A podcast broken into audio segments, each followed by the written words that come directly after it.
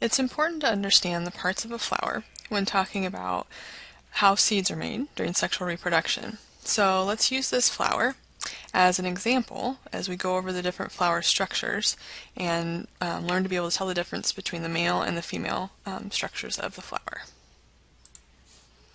So we're going to start by identifying kind of the outside structures here. So you see the petals. And then after we remove the petals from this example flower, um, then we're going to show the sepals. And the sepals are going to be more of just a protective layer um, that protects the flower. Now keep in mind that not all flowers are going to look exactly like this, but um, when sexual reproduction happens with a flower, these are going to be the main parts um, that we're going to talk about next that are going to be important in that sexual reproduction. So the first aspect that we want to talk about is the stamen, which makes up the male uh, reproductive structures of a flower.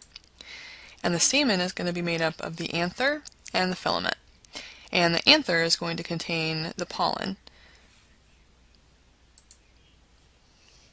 The female reproductive structure is called the pistil, and the pistil is going to be made up of the stigma, the style, and the ovary.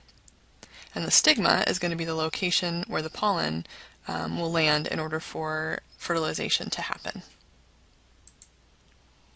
If we take a little bit of a closer look into the ovary, we'll see that the ovary is um, also made up of ovules, and the ovules are another way of saying the eggs.